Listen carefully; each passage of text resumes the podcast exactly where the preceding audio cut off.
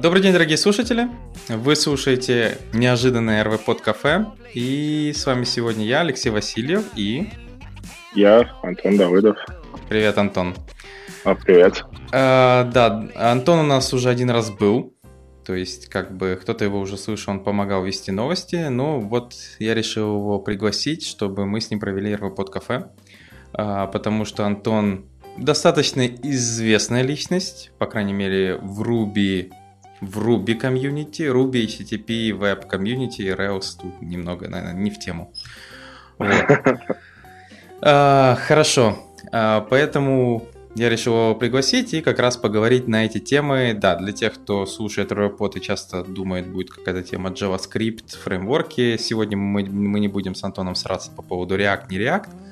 Вот, э, потому что тут, наверное, будет общая фраза не React, мы будем Ruby использовать. А, поэтому для начала, Антон, как ты думаешь, знаешь, часто сейчас выходят статьи, а, в которых пишут, что вот Rails умирает, Ruby умирает, как ты думаешь? Ну и все начинают, давайте перебегать на Go, на Elixir, э, на что-то еще, то есть на Node.js даже. Ты как думаешь, у Ruby есть будущее? А, я тут был на конференции в Японии, uh-huh. на Рубиковике, uh-huh. и там был доклад Мусумото, он был самый первый, открывающий, он не говорил ничего технического, он больше рассказывал, как он принимает решения и что он делает, почему он переименовывал один метод в течение двух лет. И у него там был замечательный слайд, что Руби умирает каждый год. Mm-hmm. Я думаю, что я отношусь больше к тому, что Руби умирает каждый год. Хотя я знаю очень много людей, которым не нравится этот мем, и которые прям очень серьезно относятся к тому, что Руби действительно может умереть. Mm-hmm. Ну, интересно, интересно. Ну, по, ну, особенно мне нравятся те статьи, которые пишут, что Ruby умирает, а потом, когда внутрь читаешь, там рассказывается, что вот у Ruby on Rails как-то вот упало, типа, потребление, ты такой, окей, ну, как Ruby on Rails, причем тут Ruby, как бы, а. вы немного путаете. Мне больше нравятся статьи, когда сравнивают uh, Ruby on Rails и Go или Elixir, и а. говорят, что uh, Ruby on Rails умирает. Когда приводятся какие-то бенчмарки, которые ничего не показывают, и просто циферки разные. Такие, вот, смотрите, умирает, умирает. Понятно. А, хорошо. А, ты, ты, ты достаточно известен, ну, у тебя как бы есть, э, понятное дело, а, социальной активности, как я знаю, что ты организатор Moscow RB, а, но также, ну вот, я думаю, многие-многие знают тебя как одного из таких э, активных контрибьюторов Ханами. Я даже не знаю, ты уже контрибьютор или там главный чуть ли не лид коммитер? Uh, у нас такого нет, у нас просто core разработчики и Лука и все остальные. Ага, я... а, вот так даже, типа Лука и компания. Лука и компания. Да-да-да. Uh, вот, то есть ты как бы, я так понимаю, кроме того, что ты, наверное, в него контрибьютишь, ты его активно и продвигаешь то есть Ханами. Ну, я его еще и использую, да. О, это, э, это вообще хорошо, знаешь. Плохо, наверное, когда что-то контрибьютишь, но при этом не используешь это. Например, было бы смешно, если Линус Торвальдс э, типа активно контрибьютил в Linux, а при этом у него на компьютере стояла винда. Или macOS. Да, или macOS. Ну, macOS, хотя да, наверное, macOS тоже было бы не очень. Вот. Эм, ну, если коротко, я думаю, не знаю, стоит ли нам рассказывать, что такое Ханами. А, ты лучше, давай сразу начнем с самого главного. В чем Ханами все-таки, как ты думаешь, лучше, чем тот же Rails? Очень сложный вопрос. Наверное, самый простой ответ на него будет то, что фреймворк моложе, следовательно, Legacy меньше. Uh-huh. И, и отсюда э, нету проблем с решениями, которые были приняты 10 лет назад.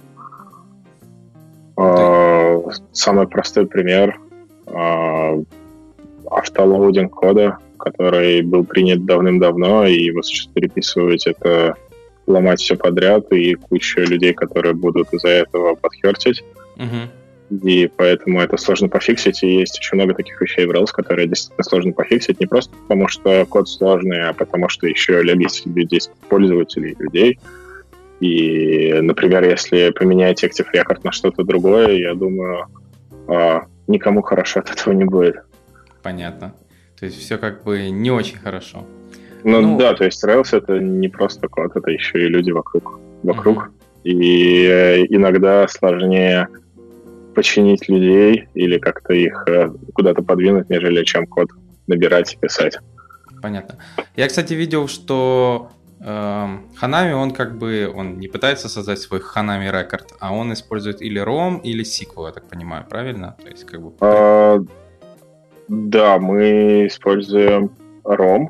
Uh-huh. А, и самое интересное, что мы объединились э, буквально недавно, пару месяцев назад, с ребятами из Dry и ROM, и теперь вместе делаем а, один фреймворк, потому что у нас были какие-то вещи пересекающиеся. Например, у нас был Hanami Validation и Dry Validation. И вместо этого теперь у нас будет один там, Dry Validation и Dry Schema, которые будут работать как-то вместе. То же самое с моделью. Вместо того, чтобы пилить в раппер над ромом, можно просто улучшить э, пользовательский интерфейс рома, и все от этого выиграют и будут счастливы. То есть ROM станет, получается, как бы более тесно интегрирован в Hanami, и как бы будет э, best, а... ну, типа один лучший интегрирован, то есть, как знаешь, как Active Record в рельсе, то ROM будет для Hanami. А, нет, я не думаю, что именно так все будет. Скорее, а, сейчас основная проблема рома в том, что очень, очень высока вот эта, очень, очень высока кривая вхождения в ROM, uh-huh. из-за того, что его сложно сконфигурировать и сложно его настроить, а нет нормальных гайдов и чего-то еще. В этом плане с ханами все намного проще, потому что это враппер над э, ромом, и он позволяет все делать, что делается без какой-то лишней магии и конфигурации. И, по сути, в идеале было бы здорово увидеть, что ROM сам по себе из коробки легко конфигурируемый и достаточно просто использование для новичков и людей, которые его никогда не видели. Угу. Ну, это хорошо. А, то есть, получается, Аханами сам по себе, он же правильно модульный. То есть, у него есть определенный core, я так понял, и есть там отдельные еще компоненты, которые ты можешь поставить, а можешь не ставить. Ну, если тебе не а, требуется. По сути, да, вся идея в том, что есть э, свой э, core в виде контейнера, uh-huh. который inversion of control контейнер, э, в который загружаются все зависимости, и все это как-то вместе работает, загружаются логер, загружаются модели, экшены, аппликейшены, и все это резолвится, но при этом никто не мешает взять и все это ручками собрать, не используя ничего. Да, интересно. Ну, получается, это даже плюс модульность. То есть, потому что в рельсе, например, эм, ну, там есть, конечно, этот генератор API, Dash Dash API, но получается там Active Record из коробки, и выкинув Active Record, еще какие-то компоненты могут себя не очень хорошо чувствовать. То есть там не э. работать, отказываться работать или еще что-то не так делать. Да, у меня была проблема, я использовал а, когда-то очень давно я использовал ресурс Coachbase базы данных такой, uh-huh. документоориентированная база данных, и был враппер для Action модула, а, вроде Action Model это называется, да? Да-да-да. Вот. Для Action Model был враппер, для этой базы данных ты мог через Action Model как-то стучать в базу и что-то делать. И интерес в том, что, по идее, Action Model — это враппер над Active рекордом. То есть Action Model, под ним Active Record, и, грубо говоря, Action Model предоставляет более э, абстрактный интерфейс для работы с э, persistence слоем. И, короче, вообще ничего не работает э, без Active Record. Я просто помню, тоже у нас есть э, один проект, даже не было, есть, э, и там потребовалось писать JQL к Jira. Ну, у Jira есть свой типа SQL, но это они называют его JQL. Но в реальности очень похоже на SQL. Э, там просто нет select звездочки, тебе сразу вот это, где where, надо все описывать. И получается, мы такие сели, посмотрели, генераторов нету, и мы подумали, о, давай возьмем Arrow, типа, и заставим Arrow нам генерить через свой DSL SQL, а потом мы просто обрежем ненужные и, и кинем это как JQL. И вроде бы идея хорошая, все работало, но, как всегда, Arrow, там сильная привязка к Active Record, а у нас не Active Record, у нас SQL используется – и мы такие, ну окей, давай просто Active Record положим, типа заставим его генерить SQL, нам же ничего не надо. А он такой, да нет, мне нужно подключение к базе данных, без этого я не работаю. Нам пришлось его подключить к базе данных, но ничего не разрешать делать. Ну, то есть э, там столько хаков пришлось делать, чтобы SQL просто генерить. Вот. Звучит ужасно. В реальности выглядит очень ужасно в конце. Uh, ну как, сама генерация красива, но там видно под капотом, что нам приходится форсить ему подключение все такое, потому что без этого почему-то генератор не работает. Хотя очень странно. Да, есть такое. А, кстати, на этом Руби Каиги, там Мац не пообещал, когда уже Руби 3 выйдет? А, на самом деле, я, наверное, открою большую тайну, о которой знают многие, но не в России, а почему-то в Японии. Но Мац уже давно не, не у главы Руби. Uh-huh. Сейчас всем занимается Каичи.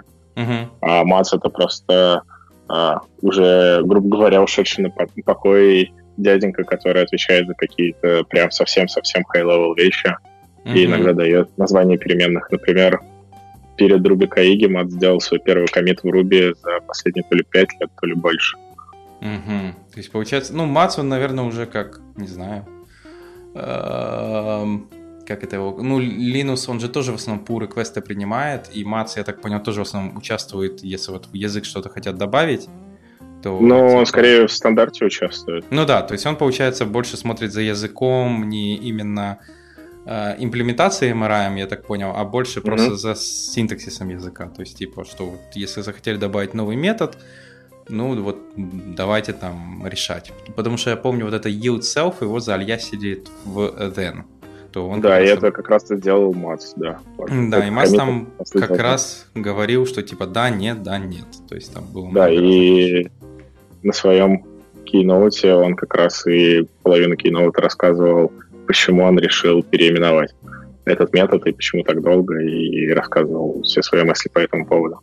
А, ну, он его, получается, сейчас пока оставил... Ста... Ну, yield еще работает, кстати. Ну, он ну называет... это просто алиас, да. Угу, да-да-да. Ну, то есть, и как? То есть, они решили переименовать, потому что у меня первая мысль в голове, потому что у JavaScript также? Или как? Типа многие а, понимают? Я скажу честно, я уже не помню, но если мне память не изменяет, основная идея была в том, что yield self, он не отражал сути того, что происходит. Uh-huh. И то есть, ну, не канонично было, поэтому долго думали, какое название лучше для этого метода. Понятно.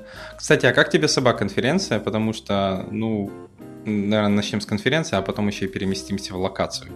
Как тебе для начала была конференция? Чем-то отличается от конференции, которая проходит в Европе, в России? Э, или все то же самое? Типа даже те же а. самые люди? Люди похожие. Угу. Очень много японцев. А, но конференция очень сильно отличается. Во-первых, это трехдневная конференция. Uh-huh. Из всех трехдневных конференций я знаю только RailsConf и RubyConf. А, но на RubyCaig три дня, три потока, и в каждом потоке по пять докладов минимум в день. А, то есть, ну, очень много. Uh-huh. Очень много спикеров. И самое главное, что качество докладов прям на очень большом уровне. Например, один из докладов был который я прям советую посмотреть, даже в японской версии найти. Uh, не помню название, но я думаю, ссылку найду, скину тебе. Uh, идея в том, что проводилось соревнование на самую безумную. Uh-huh. Uh, Трик она называется, вот, Ruby Трик. На самую безумную Ruby-программу, и там, например, был парень, который написал скрипт, который в консоль выводил трехмерную елку со снегом, которая вращалась. О боже. И это, это, это еще не первое место. Там была э, программа, которая выглядела, э, знаешь, из Game of Life глайдера. Он еще на символе хакеров. Такая вот а. штука. Ага, да, да, да, да, да, да. Короче, программа выглядела как один шаг этого глайдера. Когда она запускалась, ей надо было скормить саму себя, и на выходе она выдавала файл который выглядел как следующий шаг этого глайдера, и этот вот, ну, все, что там внутри файла было, это был рубишный код, который, грубо говоря, создавался и форматировался как следующий шаг глайдера. После этого ты в программе скармливаешь саму себя, и она следующий шаг э, глайдера форматирует и генерирует. Это как квайны, знаешь? Есть такая ну да, да, да. Ну, квайн это когда ты из языка в язык делаешь, а тут... Э, не, и когда не... программа сама себя все. Да, да, да, да, да. Или когда программа сама себя там типа показывает свой же код. Ну, да. типа того.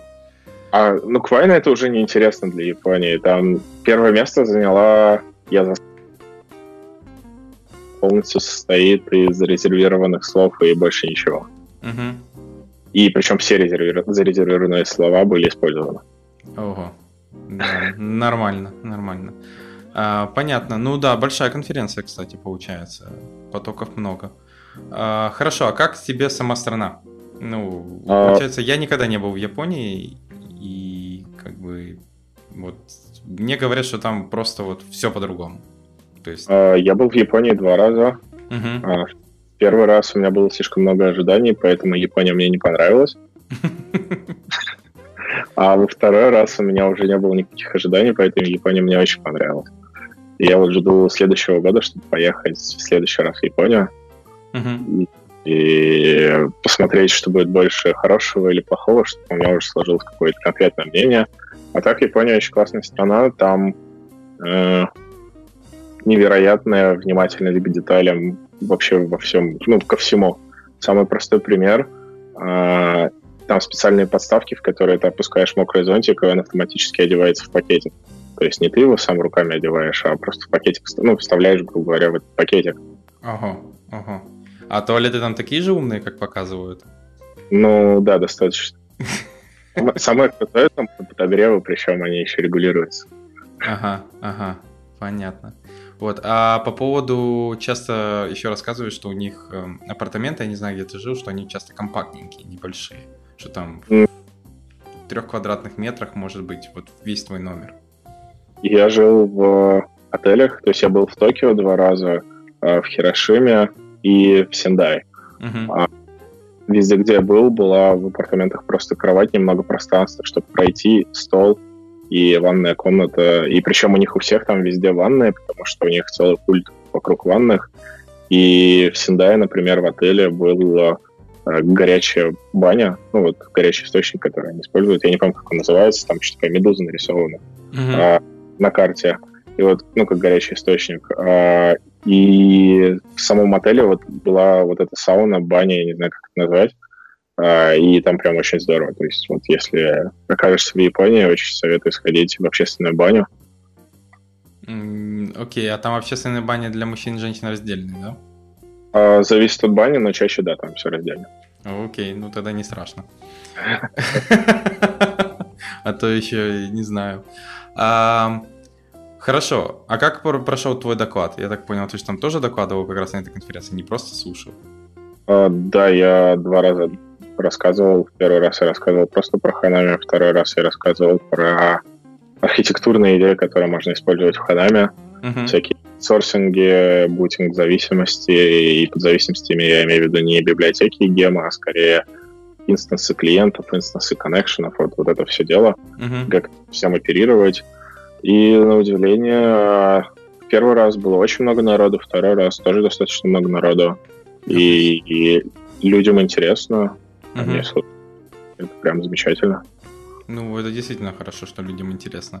Ну, то есть, э, я смотрю, даже видео уже выложили э, а. с твоими докладами. Ну, всех видео выложили.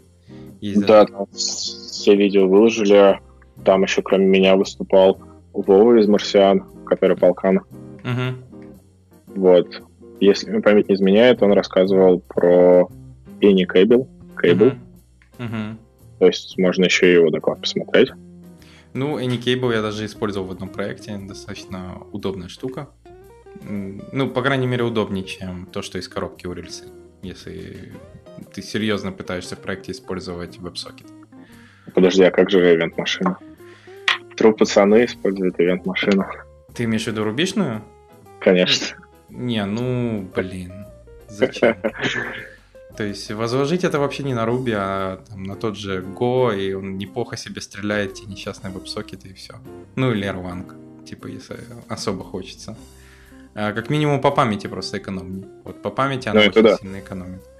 А, то есть CPU я не замерял, а вот э, мы когда начали замерять по памяти, то как бы Ruby процесс, к сожалению, когда много сокетов, ну точнее этих коннекшенов открывается, он начинает mm-hmm. активно есть, есть, есть. И, и самое печальное у VMRI он, ну, это уже даже несколько статей было, что он не умеет нормально освобождать потом эту память.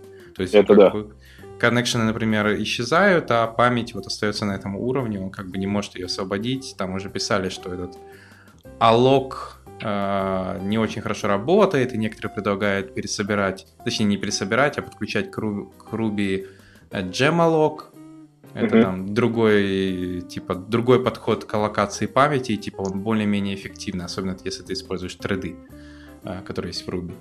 Вот, но это, короче, отдельный разговор. Чаще я же говорю, проще вот если нужны веб-сокеты, есть рельса, и ты хочешь э, э, Action Cable вот этот использовать, то Any Cable, да, помогает. Ну, единственное только минус, что там приходится, если в Action Cable ты поднимаешь а, один веб-сервер, ну и там может быть рядом еще один для отдельно для веб-сокетов, то в AnyCable у тебя аж три. А, потому что тебе надо поднять а, рубишный, ну, обыкновенный, который будет работать просто как веб-сервер. Тебе надо поднять гошный или руанговский, который будет работать с веб-сокетом. И еще один это RPC, который будет общаться как раз между Ruby кодом, гошным кодом. Ну, то есть еще один надо поднимать короче, появляется на один сервер, сервер не сервер, а сервис больше. Вот, это на два. Ну да, на два. То есть не, не так удобно, знаешь, как бы один из коробки запустил RLSS, и все из коробки работает. Зато performance. Да, зато performance. А, хорошо. А, есть ли у тебя какие-то советы, как готовиться к подобным докладам? Как ты вообще готовишься к подобным докладам? А, кстати, и еще интересно, как пода подаешься, как вообще это происходило?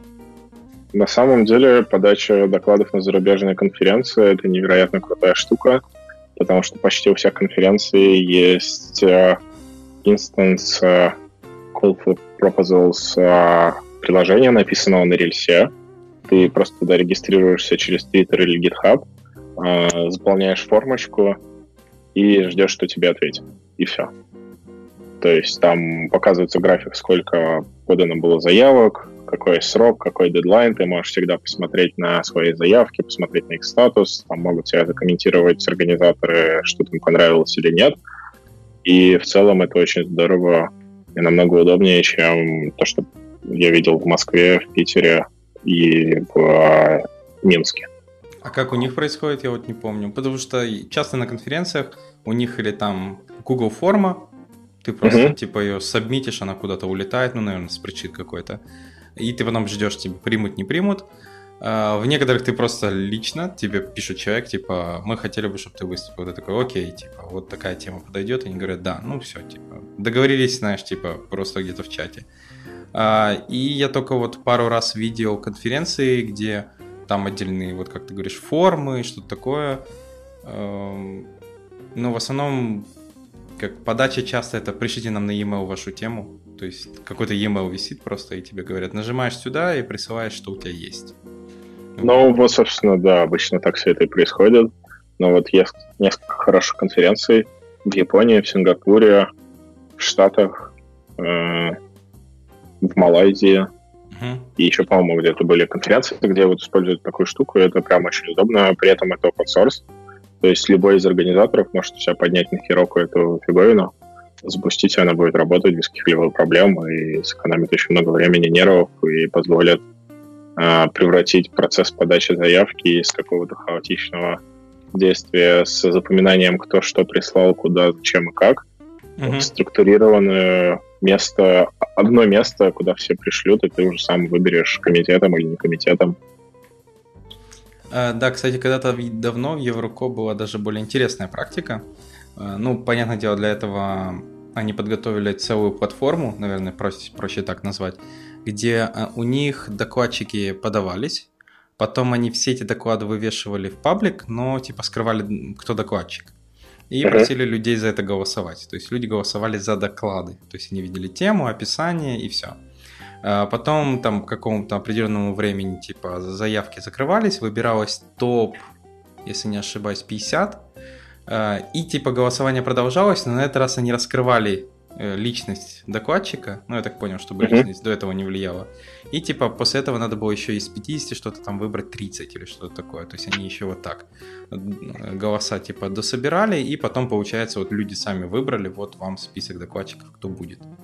А, ну, думаю... мне кажется, это самое, мне кажется, это самое классное, что можно придумать в том плане, что это безличностные доклады. Но в любом случае, а, всегда можно догадаться, кто о чем будет рассказывать и кто конкретно будет рассказывать про этот доклад. То есть, то есть э, все вот, вот так вот. Угу. А, понятно. А, ну, е- понятное дело, что для этого надо будет больше, как говорится, как я сказал, платформу целую создать, людей как-то пушить, потому что очень часто люди не голосуют, вот это все. есть, это да. Понятно. Ну, кстати, еще такой интересный вопрос. Как тебе э, разработка самого Ханами, вот этого open source? Э, не бывает такого, что там люди пишут, эта штука не делает то, что я хотел, немедленно пофикси. Ну, иногда пишут. Э, иногда пишут в Telegram. Что, реально? Типа пофикс немедленно?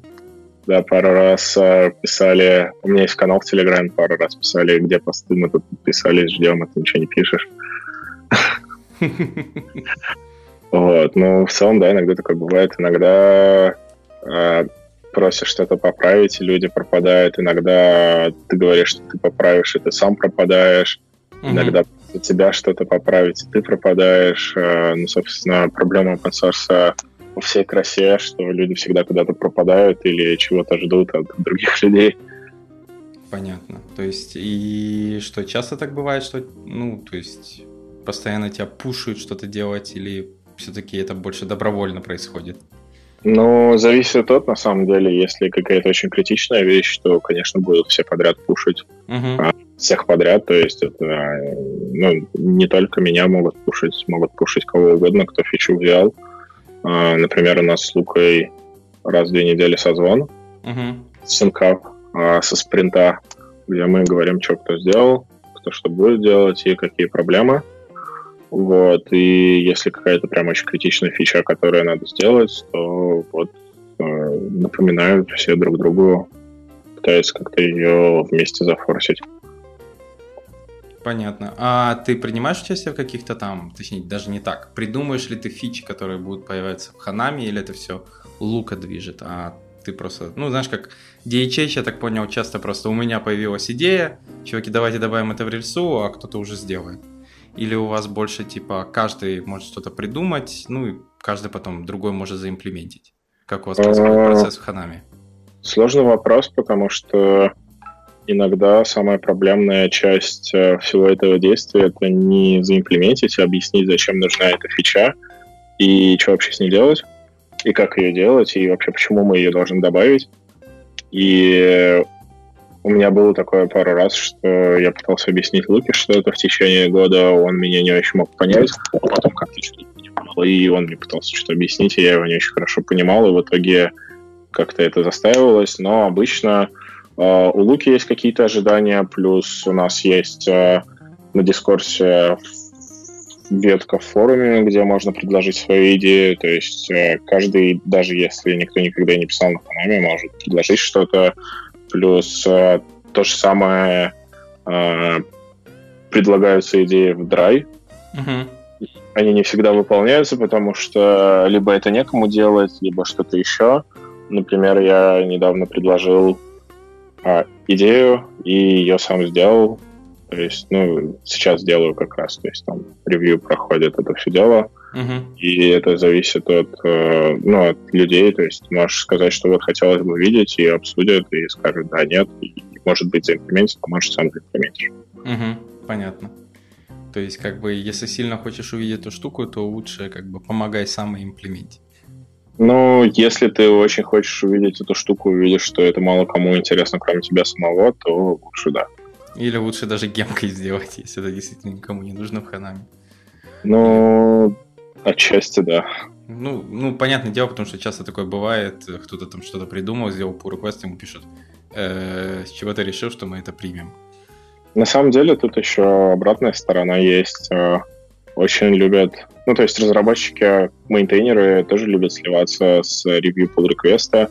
Uh-huh. Я часто так делаю, но проблема в том, что иногда люди присылают большие pull реквесты которые просто нереально заревьюить, потому что ну, это как на работе, то есть ты обычно, чтобы заревьюить pull request, тебе надо понимать причину, зачем код был сделан, а причину, почему именно код был сделан так, и разобраться в домене в том плане, что вот что человек сделал. То есть очень много проблем возникает, и очень много ментальных сил тратится на это, поэтому очень много людей а, ну, то есть в большинстве своем я говорю за себя, но я еще знаю пару человек, которые могут а, откладывать это надолго, потому что есть дела поважнее, потому что надо очень сильно постараться, чтобы что-то сделать.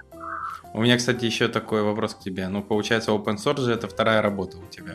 Ну, в кавычках а... вторая работа, только неоплачиваемая. Ну, что-то в таком духе, да. А, и как не надоедает иногда, ну, то есть имеется в виду бесит или что-то такое, то есть типа я Надоедает. Надоедает. А, И как ты себя мотивируешь? Никак. А, то есть, типа, я просто, как ты сказал, куда-то закрываюсь и все? Ну, что-то в этом духе, так как это не оплачиваемая работа, а я могу позволить себе некоторую безалаберность и взять, и, например, если я не хочу что-то делать, там, неделю-две, не делать ничего. Ну, тоже правильно, хоть не будешь выгорать. Ну, да, или когда ты, наоборот, выгораешь, ты можешь себе позволить ничего не делать. Не, ну, я думаю, лучше не выгорать, чем выгореть, и потом непонятно, как, как, как, как ты вообще вернешься назад. Хорошо. Давай, наверное, а, перейдем еще к такой теме. А, популярная тема, ну, уже как несколько лет, это микросервисы. И сейчас вот недавно была достаточно смешная, ну, для меня смешная статья, но все-таки о том, что вот как э, сервис э, один вернулся из микросервисов к монолиту назад. Хотя все фу-фу-фу, монолит, монолит, монолит. Э, что ты думаешь по этому подходу? То есть начнем с того, что ты думаешь лучше, монолит или микросервисы? Что бы ты использовал? Ну, понятное дело, что там Ханами, например, наверное, отлично подходит до каких-нибудь микросервисов. Я думаю, начать стоит лучше с объяснения, что за статья. Uh-huh. Это статья ребят из сегмента. Uh-huh. Это такие ребята, которые являются прослойкой для бизнес-аналитики, то есть ты им шлешь какой-то бизнес-ивент, например, пользователь чего-то добавил в корзину, и они уже дальше эти ивенты агрегируют и кладут их в любой сторож, куда ты хочешь, например, в Mixpanel, там, RDS или что еще. Uh-huh. А, самое смешное, что мы их на работе используем активно. А, ребята очень крутые. А статья была про то, что у них очень много интеграций, было сначала 10 интеграций, они были все в монолите, и им было неудобно, во-первых, тестировать интеграции, во-вторых, добавлять новые интеграции, потому что требовалось очень много времени на то, чтобы прогнать все тесты монолита. А, иногда интеграция могла развалить весь монолит, и все было плохо. И в итоге ребята начали выпиливать один микросервис на одну интеграцию. Первые, по-моему, 20 интеграций у них все было хорошо, а потом в какой-то момент у них нагрузка подскочила, интеграции увеличились, и закончили они все это дело на 140 микросервисах со 140 интеграциями в разные сервисы. И понятное дело, что это все стало неподдерживаемым кошмаром, потому что э, ну, как бы 140 сервисов поддерживать э, System Ops это сложно, 140 сервисов поддерживать разработчикам это сложно, потому что у них явно не 140 разработчиков на каждый сервис, а еще плюс есть какая-то бизнес-логика, еще в том же духе. И плюс еще у них была проблема в том, что у них было очень много кода, который они использовали между микросервисами, и они его как-то выносили в общие библиотеки и пытались использовать везде. И это приносило им тоже очень много боли ввиду того, что сервисы библиотек, версии библиотек расходились, а версии сервисов расходились, все начинало отваливаться, и вот этот вот хаос, он приводил больше проблем, нежели приносил больше проблем, нежели чем решал проблем. Uh-huh. И поэтому ребята решили пойти на волевой шаг.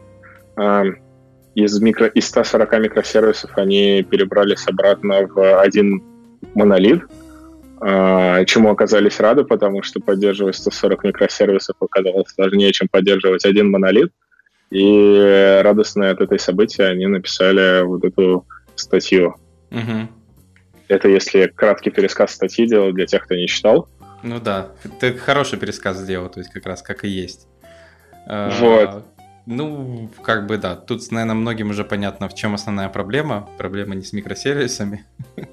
А, проблема в головах людей. Угу. И если переходить на субъективное, субъективного на субъективное, Проблема в том, что они бы спокойно решили эту проблему всего лишь одним сервисом, не микросервисом, не монолитом, а именно сервисом, mm-hmm. который бы занимался интеграцией с чем-то. Uh, у них была проблема в том, что они uh, ну, получали какие-то ивенты, и, грубо говоря, у них uh, когда, не знаю, там огромное количество ивентов в тот же Mixpanel, по-моему, приходило, оно стопорило в монолите, оно стопорило сразу все интеграции, потому что пока оно там разжуется, пока оно обработается, оно ну, до остальных интеграций не доходило.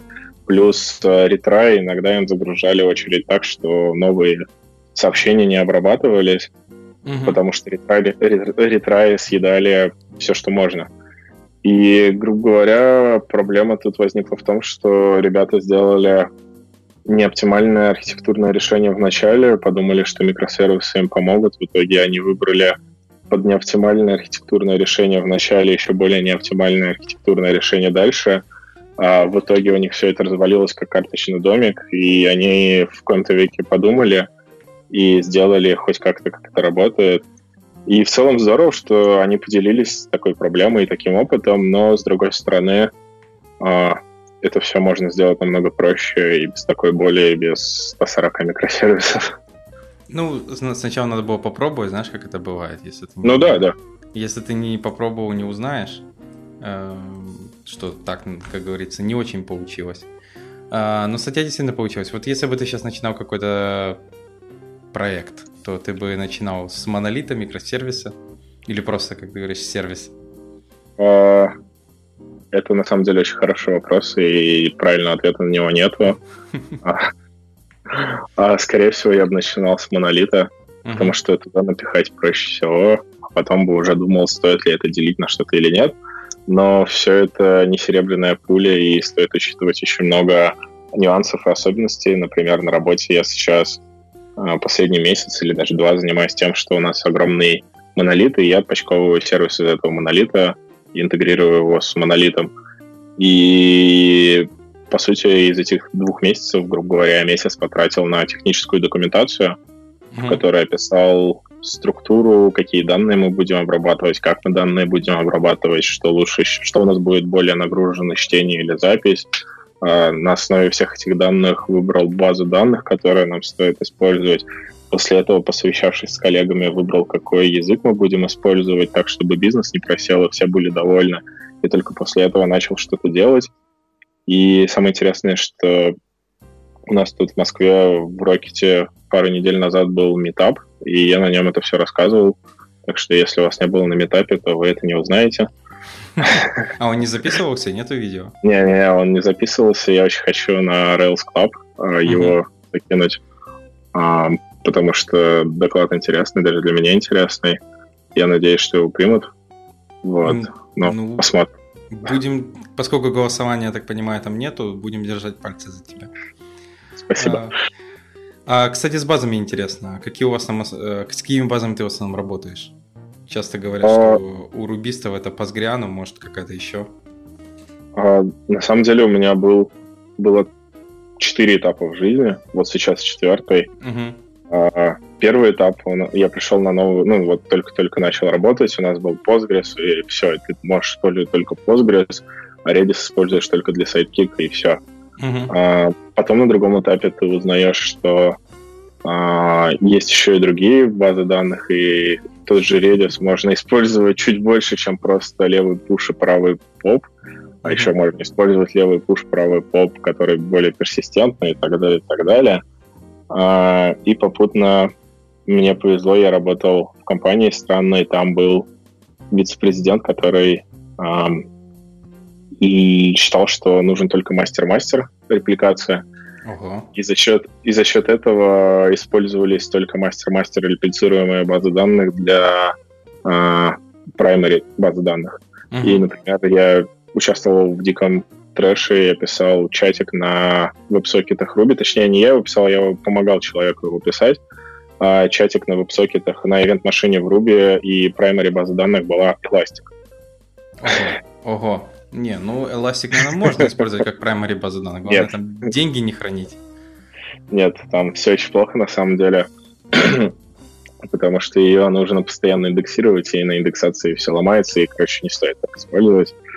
А, Elastic, и потом ты, увидев весь этот ужас, поработав со всякими а, коуч бейсами и прочим, прочим, не стоит путать коуч DB, потому что есть коуч DB, а есть коуч бейс.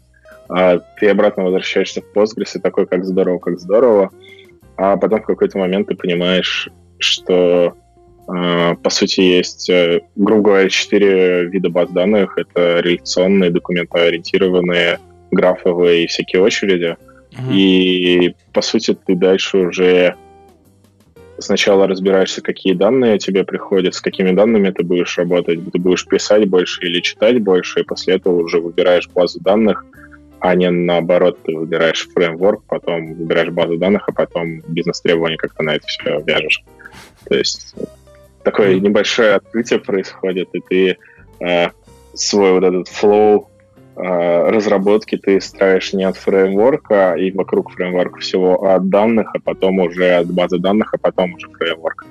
И mm-hmm. это немного взрывает голову. Не, ну зато правильный подход. Ну, я так считаю. Зато правильный ну, подход. Да. А, хорошо. А, как это часто бывает, знаешь, особенно если ты работаешь э, просто там делаешь какой-то продукт э, на какую-то компанию, плюс еще занимаешься open source, возникает, ну мы это сейчас немножко затронули, но все равно возникает такая штука, как healthy software development. Типа, часто бывает, что это очень сильно может бить по здоровью. А, не знаю, как у тебя, может сейчас я задам вопрос, и ты скажешь, э, я не знаю, как с этим бороться, типа, здоровье страдает и все. Или, возможно, у тебя есть какие-то методики, как э, в данном случае, например, не выгореть то есть... А... Или еще что-то типа того. На, на самом деле, это проблема, мне кажется, всех людей, которые занимаются любой работой, особенно интеллектуальной. А тут недавно у Никиты Тонского пост был, где он про свою депрессию рассказывал. Я не знаю, успел прочитать его или не видел. М-м, насколько старая просто. Я Буквально Знаешь, две недели. Не, эту еще не видел. Я другие читал и видел, но эту, наверное, нет. Хорошо, я ее обязательно скину. Угу. Она пост интересен в плане того, что человек описывает свою депрессию, описывает, что действительно ему фигово, и это так. Угу. Но при этом в конце поста он не описывает, что он делает, чтобы решить эту проблему. То есть ему очень много людей посоветовало врачей, таблетки, какие-то способы. Это очень здорово, что а, люди его поддержали. И, например, что-то похожее было у Солника. Это мейнтейнер, создатель Dry и Рома. Uh-huh. А, раньше он DataMaker еще назывался. И Virtus. Вот Virtus, мне кажется, больше людей знает, чем Рома и Dry. Uh. Ну, просто вот. я наоборот, я Ром знаю. Я знаю несколько людей, которые знают Virtus, но не знают ни Ром, ни Dry. Ага, ну окей. Есть и такие сторожилы. Угу. Вот. И у него тоже были статьи, что он устал и ему нужен отдых.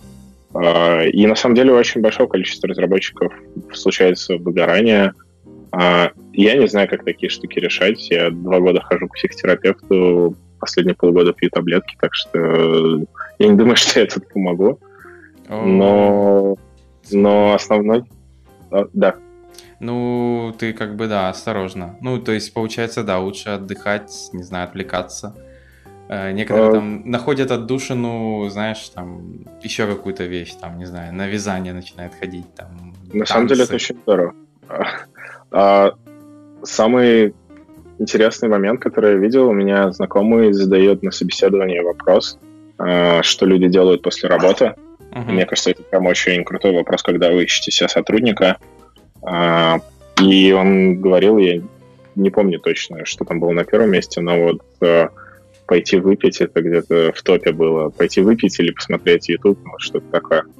То есть э, очень здорово помогает спорт, очень mm-hmm. здорово помогает э, просто отдохнуть, и очень плохо помогает вместо работы делать другую работу. Ну да. Ну, я думаю, кстати, выпивка тоже, наверное, не так сильно помогает, как многие надеются. На самом деле, да, и это смешно, потому что это депрессант, угу. и регулярное употребление алкоголя ведет к усилению депрессии. И алкоголь такой же депрессант, как и опиоиды. Так что аккуратнее с этим. Так что, да, слушатели, пожалуй, мы тут как бы против за здоровый образ жизни, никакого алкоголя. А, хорошо. Ну и давай так напоследок есть такая интересная тема, как я вот не так давно узнал. Ты, я так понял, э, увлекаешься механическими, ну не то, что увлекаешься, но как бы э, используешь механические клавиатуры, особенно учитывая новый тренд Apple, который начал выпускать MacBook, у которых клавиатура вообще не работает или работает, но недолго. Э, сейчас, наверное, будет тренд, что вот покупаешь MacBook, сразу к нему покупаешь клавиатуру, э, нормальную, с F-кнопками рабочими и вообще, которая от малейшей пылинки не согнется. Э, хотя некоторые, вот я слышал, покупают уже накладочки клеют, ну, чтобы типа туда ничего не забилось. Сейчас вот вроде новые выпустили, там резинку добавили, возможно, уже не будет так сильно забиваться. Вот. Твое отношение, вот, например, э, мне тоже многие говорят, механическая клавиатура это круто, но я вот до сих пор как бы не могу понять до конца. Я знаю, что единственный плюс, ну точнее не знаю, а единственный такой большой плюс механических клавиатур это надежность, что она достаточно длительная надежность, что типа там клавиши не будут длительное время залипать, все будет работать. Э, что ты скажешь по поводу этого всего? А, я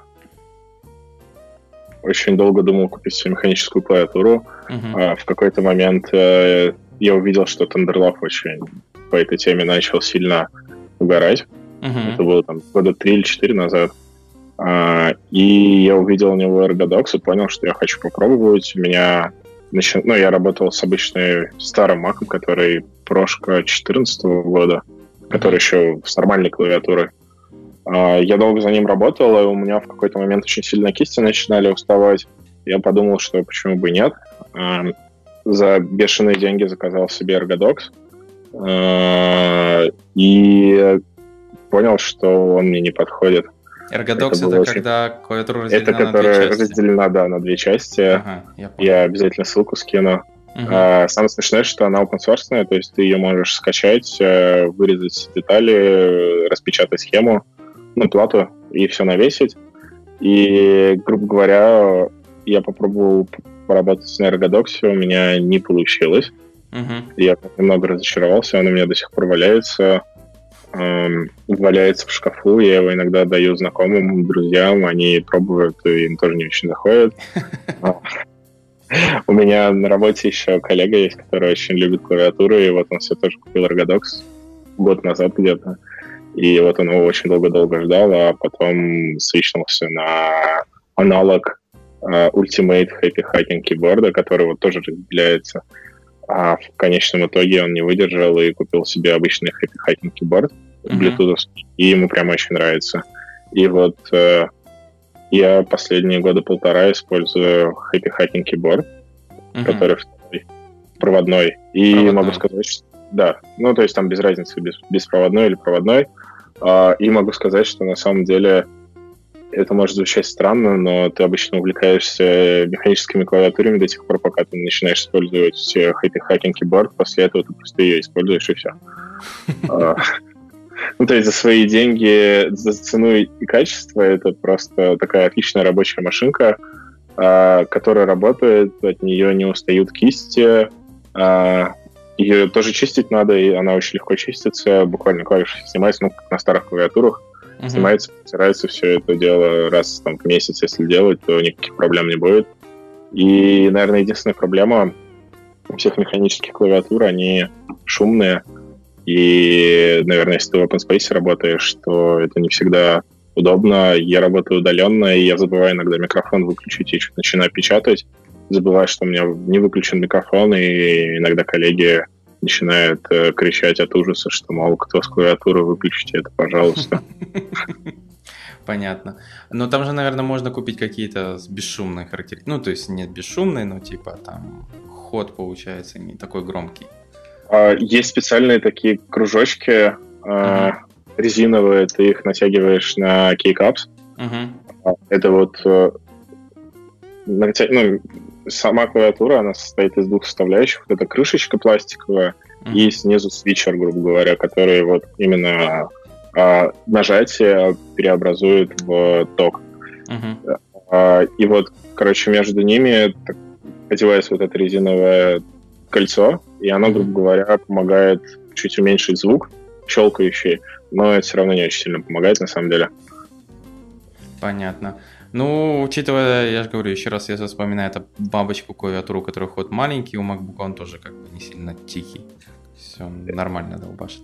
И да, единственное, что цены, конечно, на такие клавиатуры, возможно, многие тут бы уже писали в комментариях, за такие деньги можно смартфон купить. Э, ну, да, но с другой стороны, я пользуюсь уже, наверное, полтора или два года своей клавиатурой, и она до сих пор работает. То есть, uh-huh. ну, это, это как а, вложение на много лет вперед. Uh-huh. А, кстати, интересно, блютусная, не блютусная, ну, кроме того, что беспроводная, разницы, получается, никакой нет. Тут просто доплачивается. Bluetooth, беспроводную возможность. Да, и ты ее еще можешь к iPad подключить. Вот а. у меня подключает к iPad свой Happy Hacking Keyboard и подключается к серверам и работает с iPad. Ого, это, наверное, как-то даже смотрится странно. А, ну, окей. А, ну, на этом, я думаю, все. А, ну, вопросы у меня закончились. Не знаю, может, у тебя есть какое-то пожелание нашим слушателям? Что-то полезное, например, а, заботиться о своем здоровье, контрибьютить чаще в ханами а, или ром. Вот смотри, все и сказал за меня. Не, ну ты можешь добавить. О, это всегда очень сложно, и меня это смущает каждый раз. Я думаю, думайте, заботьтесь о себе. Ну, это правильно. Хорошо, спасибо большое, что пришел в гости. Спасибо, что позвал. Все. Э, всем, дорогие слушатели, спасибо. Подписывайтесь на Первопод, пишите комментарии и до новых встреч. Пока. Пока.